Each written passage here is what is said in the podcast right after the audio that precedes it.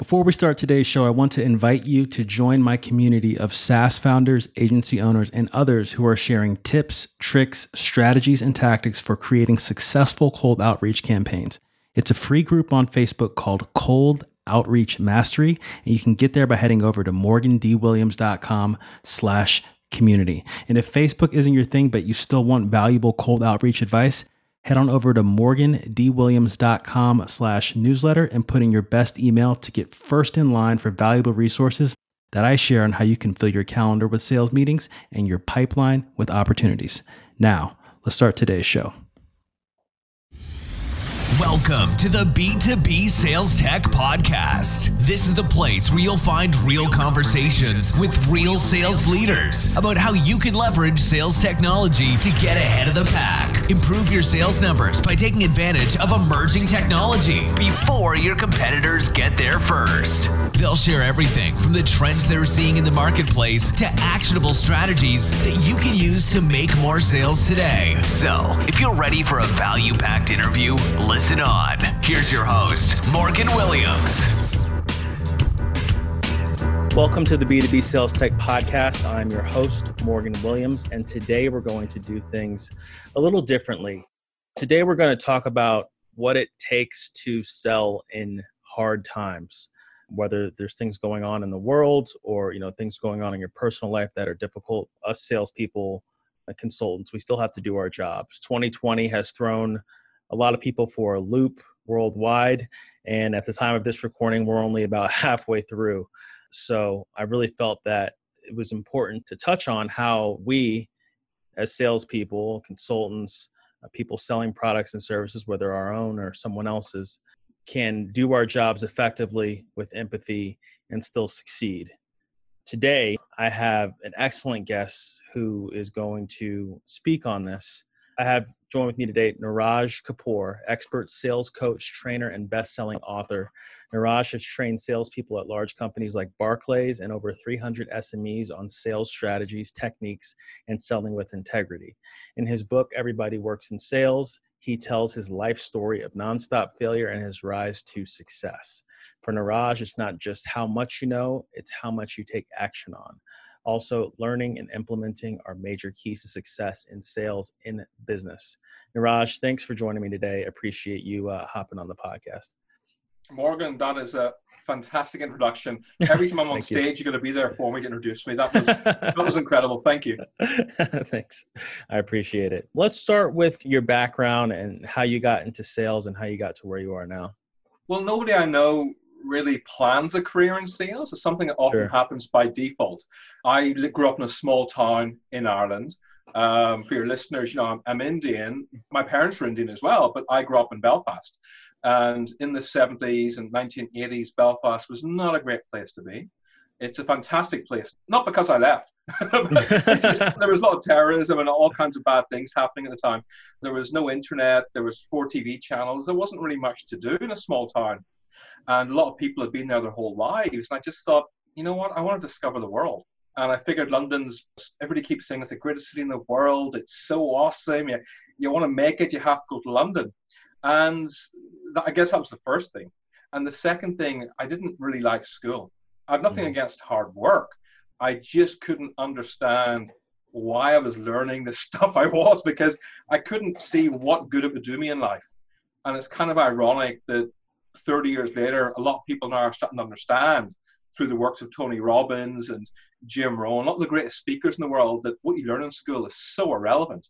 Mm-hmm. But you mm-hmm. know, when you're a kid telling teachers and parents, I don't get this, everybody just thought I was stupid. they really didn't get the fact that I'm like, this is not going to help me in the world learning these lessons and getting this homework. And I don't know how to survive. I don't know anything about money or charity work or nutrition or nothing. You know, I wanted to learn more apart from just education in school. And so music was all I cared about. So I cut some demo tapes. In those days, we didn't even have CDs, it was tapes. And um, I came to London to Sony Records and Epic, uh, CBS, Virgin, Warner Brothers, uh, determined to be a rock star. After six months, everybody said no to me. Mm. And that was soul destroying. And I was so ashamed I didn't go back home. And I spent the next 18 months of my life on welfare and welfare is it's soul destroying. It led to a horrible depression. I was in a pretty bad state. And uh, one day there was a knock on my door in my flat, tiny little flat, apartment, I guess you guys would call it. Uh, probably the size of this room was my entire apartment, actually. and it was my father. Uh, my father's very old school. Doesn't say I love you. Doesn't say I'm proud of you. Doesn't do any of that nonsense. You know, he's old school man. And he said, "Look, this is embarrassing. You got to come back home." I said, "Dad, I can't come back home. I'm a failure." And he goes, "You have to get a job." But I had no qualifications, and the only job I looked through the newspapers. Every job required a degree, except one job, sales, and that was it. So yeah. uh, I got my resume together. I put together so many resumes, sent them all out. Went to London, just knocked on doors, gave my CV to everybody. Everybody said no. And then one company a big publishing company called Centaur. Uh, they said yes because the receptionist was Irish, and so she was really nice to me, and she introduced me to the head of uh, training. And a week later, I had my first job in sales, my first proper job in sales. That was quite a journey to get there, but it was important I explain that journey because it was one of just horrible failure before I even started in sales. So I guess sure. I understood the first proper lesson in sales failure. Sure, sure. And you end up successfully selling yourself, right, to this to this yeah. company. But at the time, of course, you, I didn't. I was too young to realize that. Mm-hmm. You know, when you're young, I just wasn't very self-aware at that age. And of course, many salespeople today, especially young ones, have zero self-awareness. They don't think of I must read books. Most right. of them have read a book. They have no idea of I must better myself. I must become more knowledgeable as a person in sales and do better. They don't think like that at all. And unfortunately, at that age, I just wasn't very self aware either. Sure, sure. So, what were you doing for Centaur? Is that right, Centaur? So, Centaur was an old fashioned magazine house. So, back in the 1990s, magazines were huge in London and over the world and I would sell advertising in the magazine. So you had small classified adverts at the back, and mm. then half pages and full pages. And if this is average, I was just slightly above average. I wasn't mm-hmm. brilliant, but I just outworked people. Mm-hmm. And I picked up the phone and I asked questions. I mean, that was really it. I only had three skills. I was mm-hmm. really hardworking. I picked up the phone. Really, I asked questions to my clients. I did care. It wasn't mm-hmm. just about getting commission. That kept me above average. Eventually, I would get promoted to doing events and launching yearbooks. And I just kept doing like two jobs at once. So I'd have my day job, which was selling the magazines, and then my evening job, which was selling yearbooks and hospitality to hotels and people like that. So it was like I had two incomes. And when you're young and you have two incomes, it's like, wow, I'm earning a pretty decent salary here. And at the age of 24, I bought my first house, which was almost unheard of. People that young don't buy houses in London unless they're quite well off. But mm. also back then, property was much cheaper in London. Now it's unaffordable. But you know, 25, 30 years ago, it was cheaper. And all those commissions I saved up, commission, commission, commission, commission. And luckily, very luckily, I got a very small house at the time. And it was great. But after 10 years of doing that, it was like, okay, where do I go now? Because the magazine industry in 2004 was being hit quite hard by the internet. And I kind of wanted to just go where the change was. And there was 30 people in the office and we were all using internet explorer at one stage. We were all sharing computers over lunchtime to go on the internet. It was terrible but oh god yeah. And that company i worked with was such a big powerful company with thousands of staff and now they're a tiny company with like a few hundred people because they did not invest online. Mm-hmm. at all so those when you first started selling these space ads all cold calling it sounds it like. was, i would say at the beginning it was 100% cold calling. Mm-hmm. and as i built my client base maybe it became only 30% cold calling 70% account management and upselling. Mm-hmm. and upselling was something i was quite good at because nobody else was doing upselling. I'm like okay they're buying this. Maybe i can sell them this as well. Oh they're buying four pages? Hmm, maybe ah we got this event coming up why don't I sell them a table at this event or a sponsor at this event? So I was always upselling to my clients because mm-hmm. that's the easiest way to make money. But at the mm-hmm. same time, in those days, you couldn't hide behind email. You just right. couldn't. You had to pick up the phone or go see your customers. So I guess I was quite lucky in many ways. I learned valuable lessons, which today are more important than ever. So, what was that experience like starting cold calling like that? Never having experience doing that. Like, what did you gather from that process and how did you handle it? I gathered cold calling is absolutely horrible. My feelings haven't changed. Um, but back then it was a bit easier. You could call people up and say, "Hi, I'm calling from this company, and I just want to ask you a few questions for about five minutes, you mm-hmm. know, about your competition and how you're better than your competition, and how I can help you." You can't do that now. Now you're expected to know who the competition is. Now nobody gives you five minutes on the phone. They give you 20 to 30 seconds if you're lucky. Mm-hmm. So nowadays you have to know more. You have to understand the client. You got to be punchier and you got to ask better questions. 20, 25 years ago, you could talk to me for five minutes, sometimes even 10 minutes. Mm-hmm. So, but at the same time, a lot of people still said no. We still have to contact 30 to 40 people a day just to have seven or eight maybe really good conversations. You know, gotcha. so those are really good numbers. Whereas today, if you call 40 people, you don't speak to seven or eight, maybe speak to three or four. You know, it's gone mm-hmm. down quite a bit. But the phone is still, especially when times are tough right now. And by the way, even though we're all in lockdown with COVID 19, even when it's lifted in a month or two months, it's still going to be tough. Budgets aren't going to suddenly come out of nowhere again. It's going to be tough for a sure. while. You got summer coming up. Things may improve at Christmas, but nobody really buys at Christmas. And then January, nobody's buying for two weeks. So you always have times through the year, Morgan, where times are tough. And mm-hmm. you have to really adapt to that. And you really have to learn and just go up a gear. And one of the best things you can do is pick up the telephone. It's so important. Mm-hmm. But of course, when times are tough, you don't just pick up the telephone and sell. You pick up the telephone and say, Look, I know times are tough right now. You know, I'm struggling as well. My client's going through a hard time. How can I help?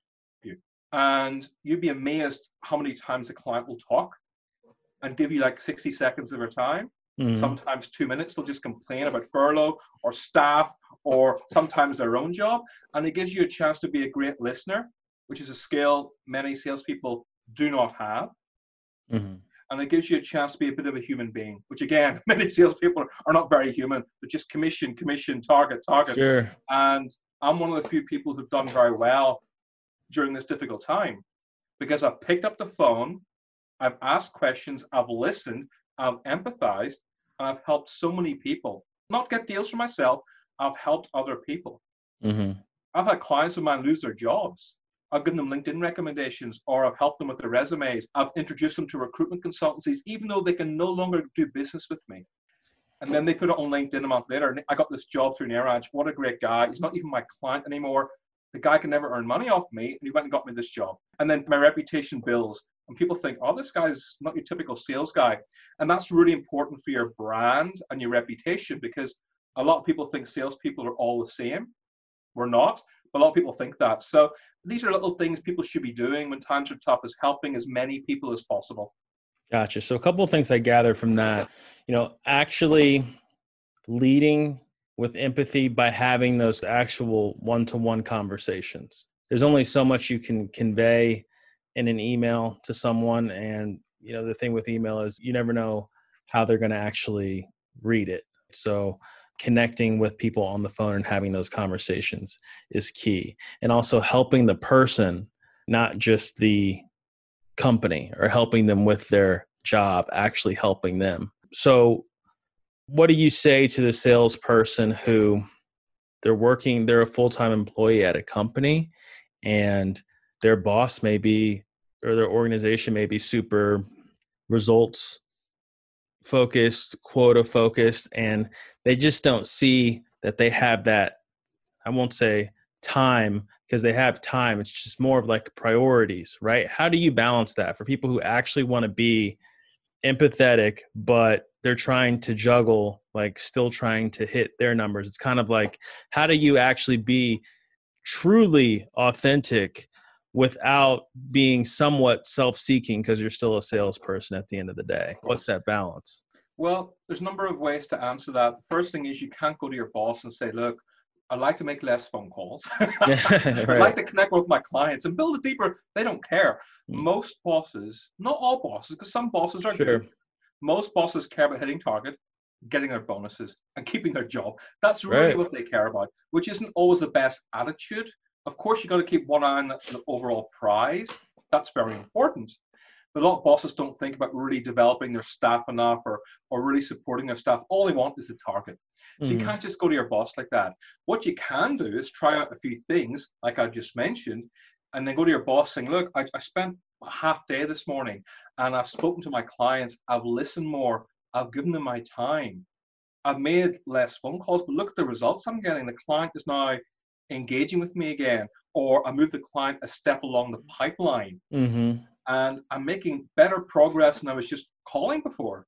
So, how do you feel if instead of making, say, 40 phone calls a day, I'm making 30 phone calls a day? But look at the success I'm making. Because ultimately, if your bosses see you making success, they don't really care if you make 30 or 20 phone calls a day as long as they see progress mm-hmm. and then mm-hmm. results. Because ultimately, that's what bosses care about progress and results. Mm-hmm. So that's the first thing. Uh, the second thing is I would put in longer hours because I am working harder than ever. You know, we're doing this podcast on a Saturday mm-hmm. because during the week I'm too busy. You know, I'm busy coaching, I'm busy doing LinkedIn training. I got my own podcast. I'm promoting my second book. I'm planning my third book. I'm doing my charity work. I have to do a lot of my podcasts on a Saturday and a Sunday now, just because I'm having to work so hard during the week.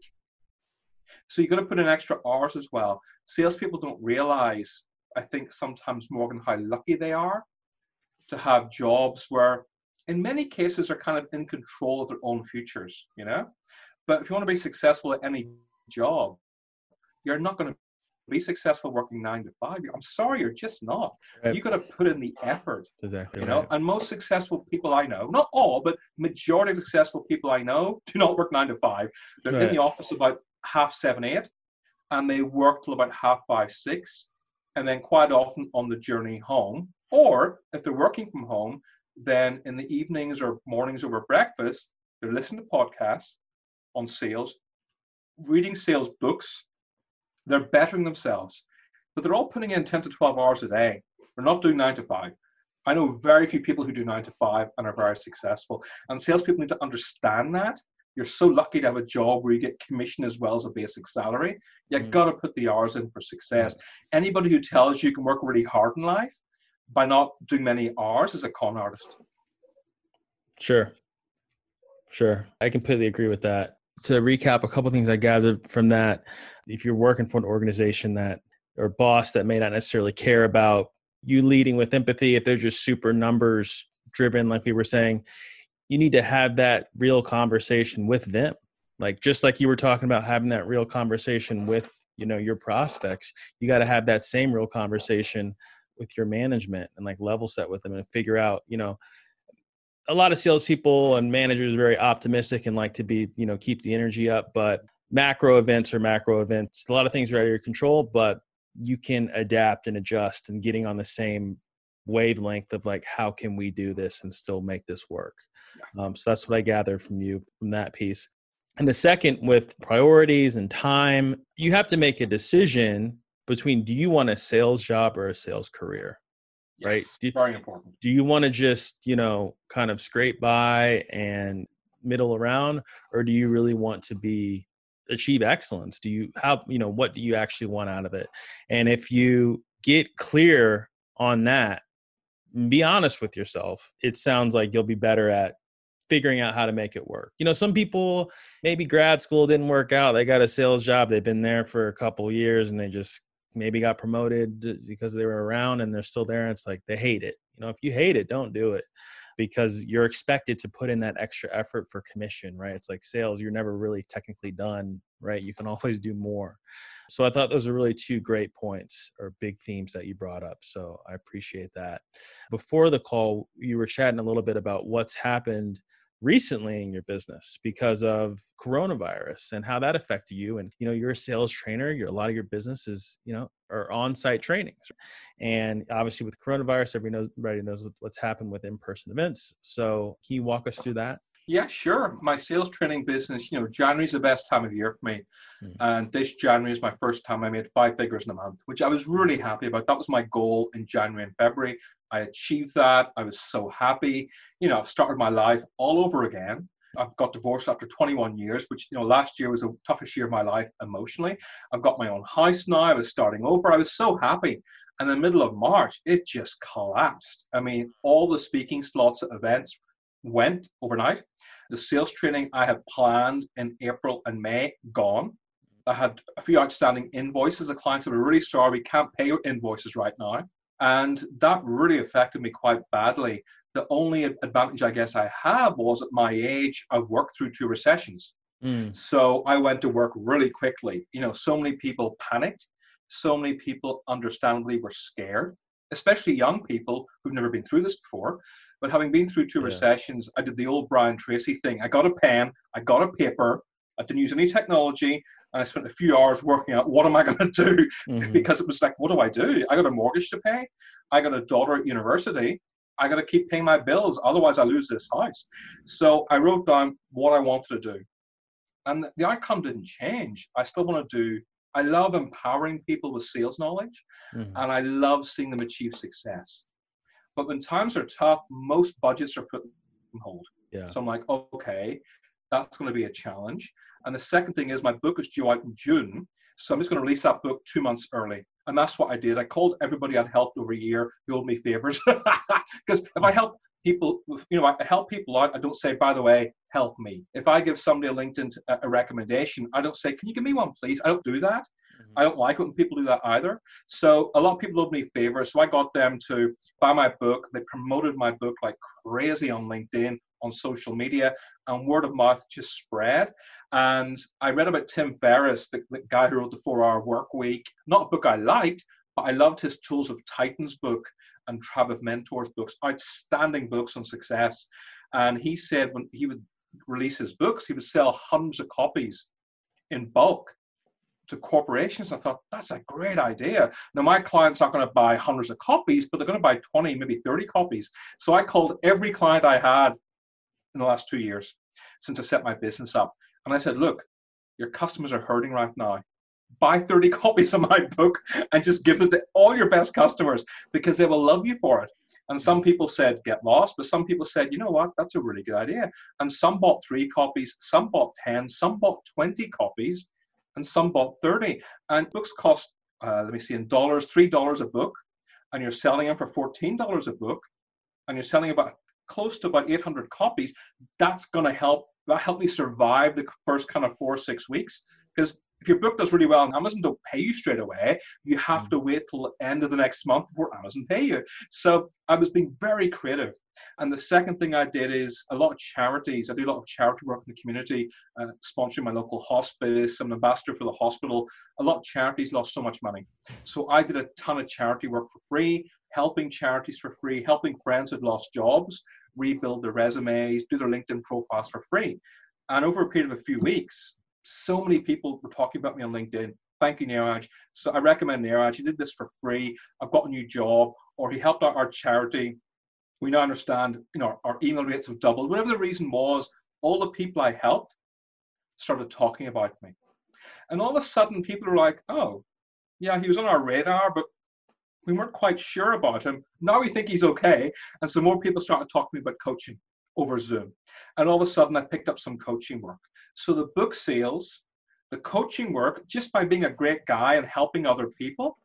And then all of a sudden, clients who are in my pipeline were kind of moving a step forward in the pipeline. And then all of a sudden, we maybe test out maybe one hour coaching with me or two hours coaching with me. And that's really what I did. So I guess you could say it was incredibly hard work being creative and helping so many people for free. By the way, I don't normally agree in working for free, but when you're having a crisis and people are in pain, Morgan, mm-hmm. you don't just say, look, you can't help me in like money, guys, sorry. You really got to help people when they're in pain. And most people, not all people, most people will be incredibly grateful for it. They will. Got it. What I pulled from that is overall, you have to adapt to the environment that you're in and some are going to be more difficult than others. So you mentioned experience dealing with recessions. So you've been through two before. Yeah. I think that's really important for salespeople to understand is that look i graduated college in 2011 so i missed the 08 i was in school during the 08 uh-huh. financial crisis so really didn't get hit by that. This is you're so young. You're yeah. so young. But this is like the first one that was like this is for real like it's yeah. different now.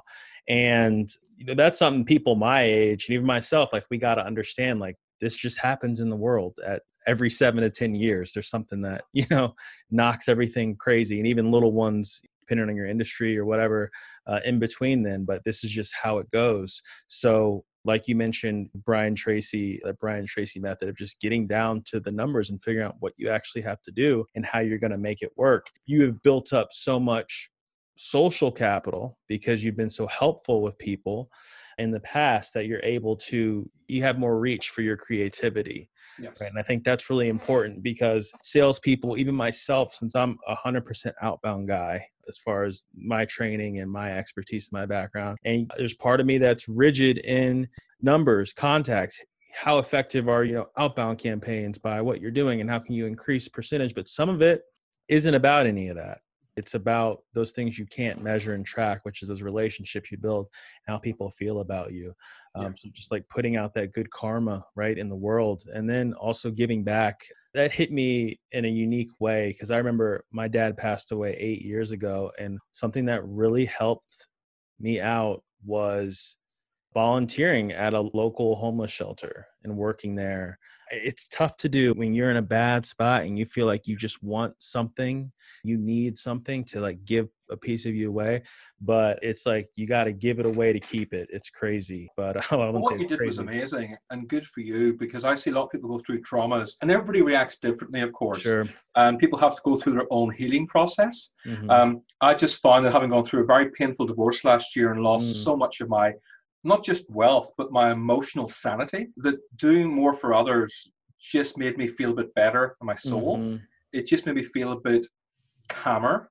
Um, there's nothing worse than working in a sales job when you're stressed already. Yeah. sales is a tough job, okay? Mm-hmm. Uh, you can't come to the job with your own baggage all the time. You know, you got to come with a really positive attitude, keep your baggage at the door because you've got to give everything you have in sales.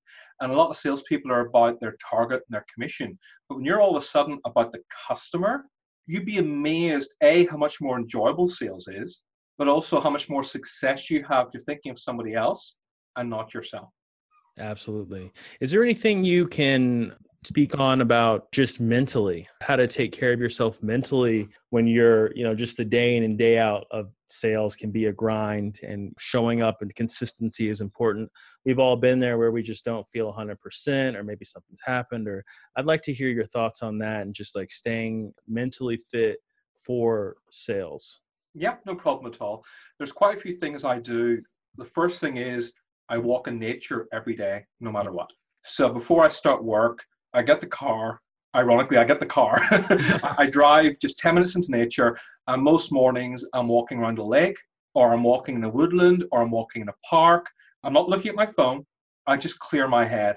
And if it's raining, I take an umbrella. But I always have that time every day. Even today, Saturday morning was different. I went for a walk with a friend mm-hmm. in, in the countryside for an hour. It was beautiful.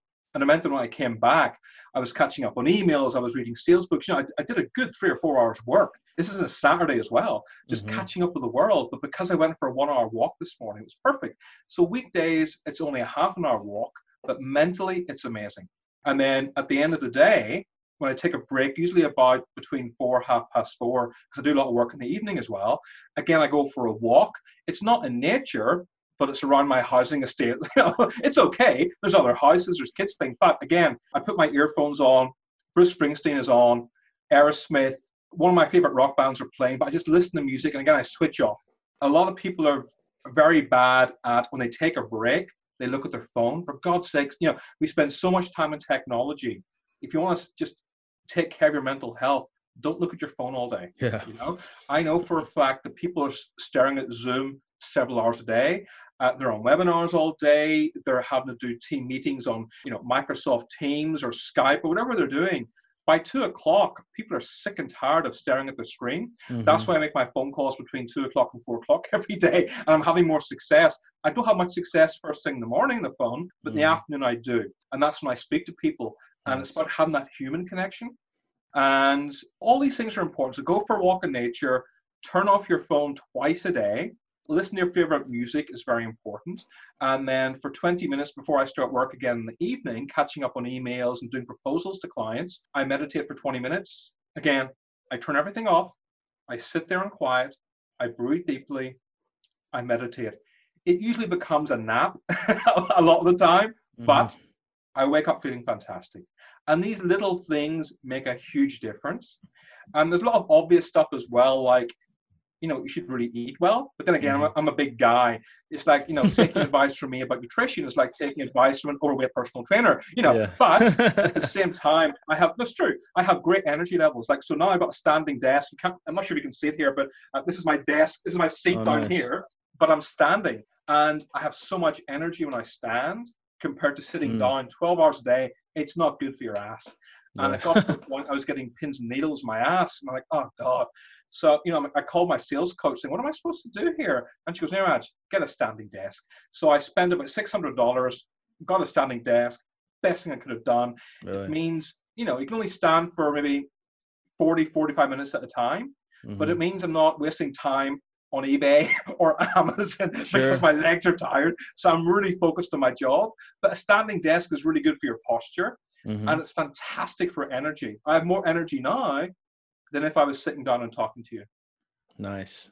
I love it. I also heard the story of a, a female executive who she always has like when she gets back from vacation, she always has her next one scheduled. Like there's always something oh, on the calendar. Really. So she's always has something to look forward to or like some time off she knows that's gonna gonna come. That can like eliminate that hamster wheel feeling. So. Oh yeah, Absolutely. that too. Well, normally I would recommend things like, you know, at the end of the month, go away to a, a salon or a spa for an extra day, you know, spend a bit of time in the mm-hmm. countryside. Mm-hmm. At the moment, we can't quite do that, unfortunately, but in the future, we will be able to, yeah. Awesome. Awesome. Niraj, it's been great chatting with you and learning more about your background and your experience and how you apply it to sales. Where can people get in touch with you if they're interested in learning more about you? I always give people my website, everybodyworksinsales.com. And no matter how many times I do that, people still go to LinkedIn instead. So just find me on LinkedIn. It's Niraj Kapur, N I R A J K A P U R. But if you go to everybodyworksinsales.com, there's a top 10 sales tips of 2020, which are really helpful. Mm-hmm. And if you fill those details in, you'll get into my newsletter. I give value every week. I rarely do upsells. It's just giving value, value, value, value. And that's everybodyworksinsales.com or LinkedIn. Awesome. Well, thanks for your time, Dana Raj. I appreciate it. Thank you so much for your time, Morgan. Much appreciated. Mm-hmm. Bye bye. Thanks for listening to this episode of the B2B Sales Tech Podcast. If you love what you heard, be sure to head back to morgandwilliams.com and go over to the podcast page for today's show notes and a ton of additional resources. But before you go, hit the subscribe button to avoid missing out on the next value packed interview. Enjoy the rest of your week and make sure to take action.